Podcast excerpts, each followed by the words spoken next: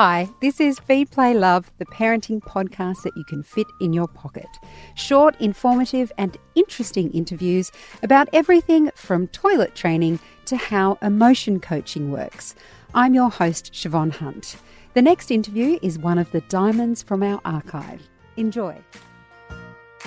Night terrors can be terrifying for parents as well as their toddlers. I remember once when Darcy woke, well, we thought she woke up. She was crying hysterically and screaming.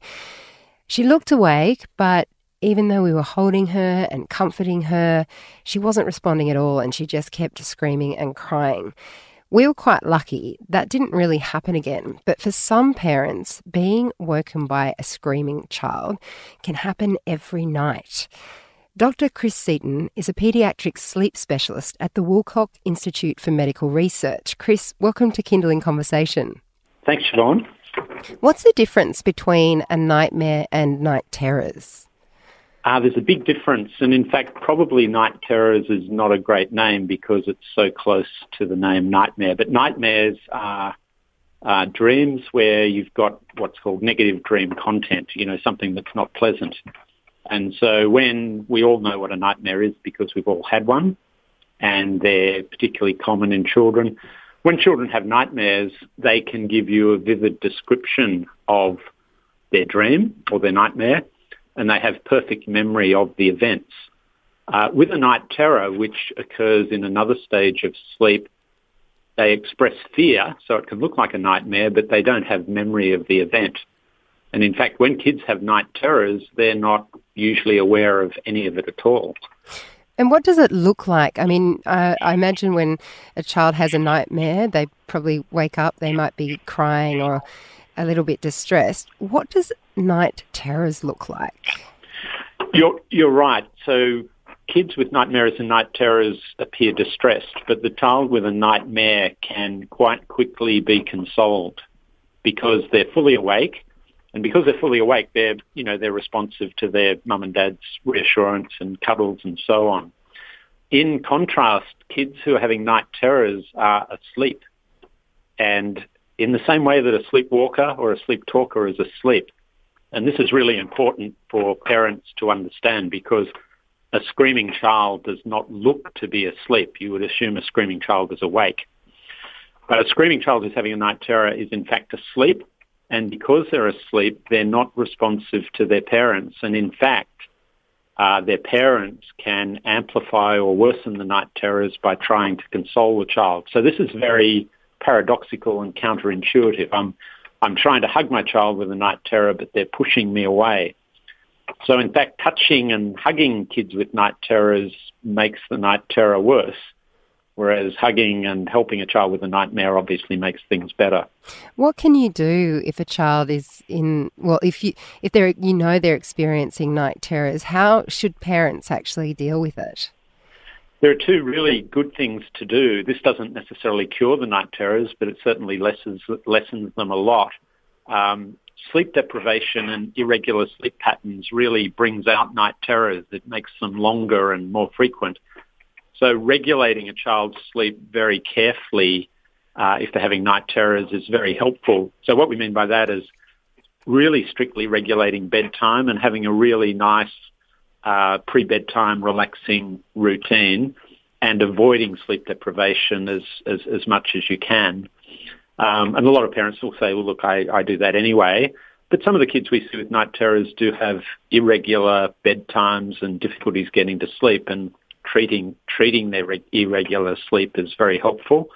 And the second thing, which again sounds counterintuitive, is to say to parents, try not to touch your child and just see if that helps. It's often hard to do because you're you're really saying, look, stand back and don't do too much. Uh, and why we say, you know, try to minimize touching is because we know touching tends to ramp up the night terrors. So touching in, in night terrors, there's a primitive brain response, and the asleep brain during a night terror thinks that touching is a threat. It's like the tiger in the jungle. So because the child is, is asleep, the touch is misinterpreted as a threat, and the child tries to escape from that by ramping up the night terror. And um, what kind of age does do these um, night terrors typically typically start? I'm I'm just wondering when you talk about sleep regulation, there often comes a time when we start wondering whether our child needs to drop their day sleep. Is yeah. that part of it, and um, is it applicable? I mean, can they start really early? The night terrors.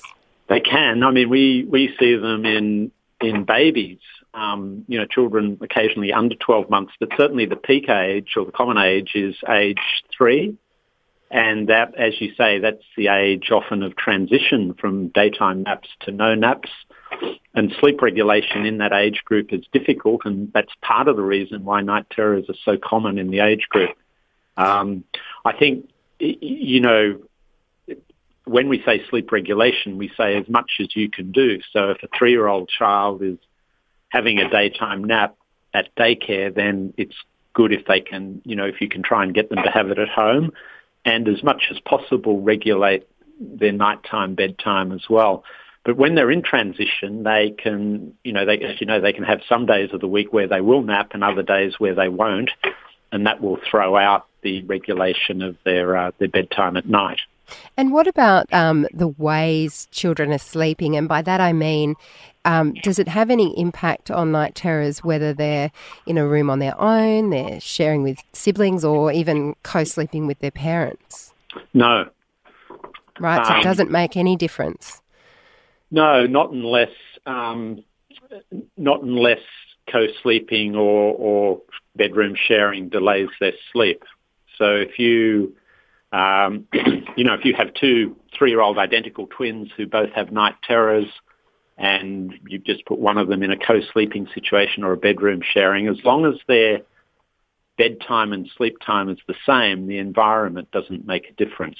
So the only way the environment impacts on night terrors is through delaying uh, the onset of sleep or, or making the, bed, the sleep time later. And in terms of the environment, I know that um, there are different philosophies when you're starting to, well, you know, from day dot when you're trying to get your child to sleep about whether um, ambient noise is a good thing. Some children respond well to white noise, some children like the radio, and some parents like to try and have a, a normal level of noise so people don't have to creep around on eggshells. Um, do you know if uh, noise levels has any impact on whether a child experiences night terrors? No, again, it, it doesn't. Um, I mean, if if any of those environmental things like noise level or they can be used, in fact, to regulate sleep. So a lot of people will use white noise as an aid for their child to go to sleep. And if that helps a child go to sleep, that will in fact help the night terrors. Obviously, you know, loud noises and things that wake kids up, uh, you know, are not good for sleep and not good for night terrors. But really, I, I, you know, we encourage parents to use things like that. Um, you know, we don't really view it as a medical issue. We we let parents choose.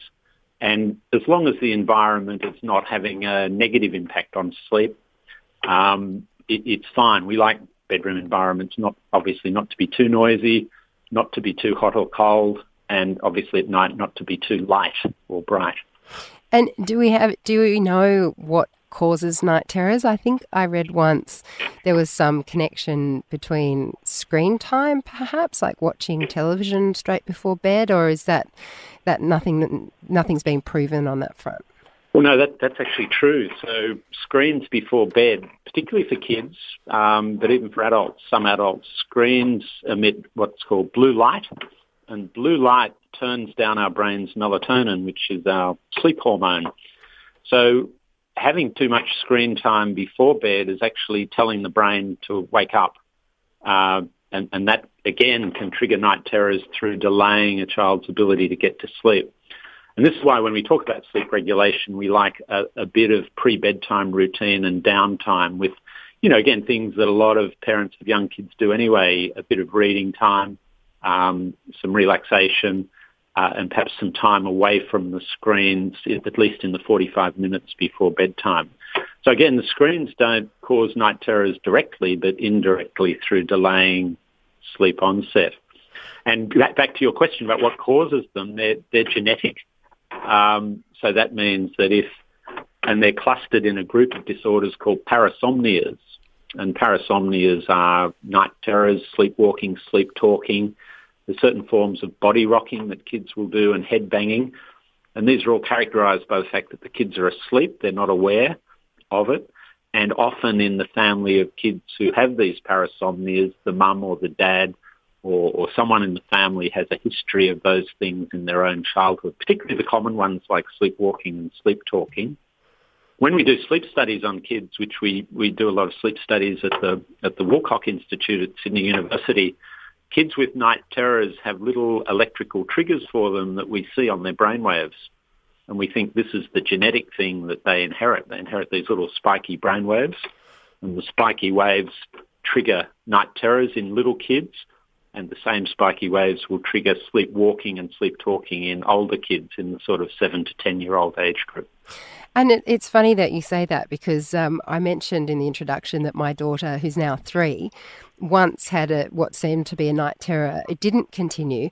But one thing that she's been doing lately, and I'd be interested to know if any of our listeners have these sort of strange experiences, is she'll wake up. Well, she, I think she's awake, but I've noticed this even happened this morning, like about three o'clock in the morning or something, um, where she'll say, ow, ow, ow, ow. my foot hurts or my ear hurts or something, one part of her body hurts, and that she needs either cream or a band aid. And I find it incredible. She firstly, she appears to be still asleep. Um, I wonder if there's something that's actually wrong with her because she's so specific that she wants a band aid and some cream to sort it out. And um, and I was thinking, oh, maybe they're growing pains, but it sounds to me that it, it might be something like what you're saying that she's actually asleep and this is just some weird way her brain's reacting to those little spikes in her. What's going on? I mean, do you think I'm reading that correctly? Yeah, or? I, I think I think you can have my job. uh, think, yeah, um, and I I mean, kids when they sleep talk, they they tend to talk about common stuff. So, um, yeah, my foot hurts, or uh, um, I need to, you know, I need to go and kick the soccer ball, or um, common things like that. And, you know, I usually mums or dads like, you know, you can, as you did, you can say, I think she's asleep. Um, but what's interesting is some kids with sleep talking, they can have a bit of a conversation with you as well. yes. So well, you can you can ask, yeah, you can say something and, and she'll give a reply. Now that that doesn't mean she's awake, um, and she's more likely, in fact, to be asleep than awake. Um, one of the tests you can do is in an open-ended way, that is, without giving her any hints. Ask her the next day how she slept. You know, mm. did you wake up last night? Did you have any issue, you know, problems? And if, don't say, did you have a sore foot? Because that sort of preps her. But an open-ended question like, did you wake up, you know, did you wake up last night? Now, if that's sleep talking, she, she will not remember it. Yeah, I, am pretty sure. I think I might have actually said, "Do you remember having a? Did you have a sore foot, or were you just asleep?" And she actually said to me, "No, I was asleep." So, anyway, look, Chris, thank you so much for your time this afternoon. That's been very insightful. Thank you. Yeah, thanks for having me. Bye for now. Bye bye. That was Dr. Chris Seaton, who's a paediatric sleep specialist at the Woolcock Institute for Medical Research. Feed, Play, Love is a babyology podcast produced and presented by me, Siobhan Hunt. I'd love to hear from you, so if you'd like to get in touch, email me at feedplaylove at theparentbrand.com.au. See you next time.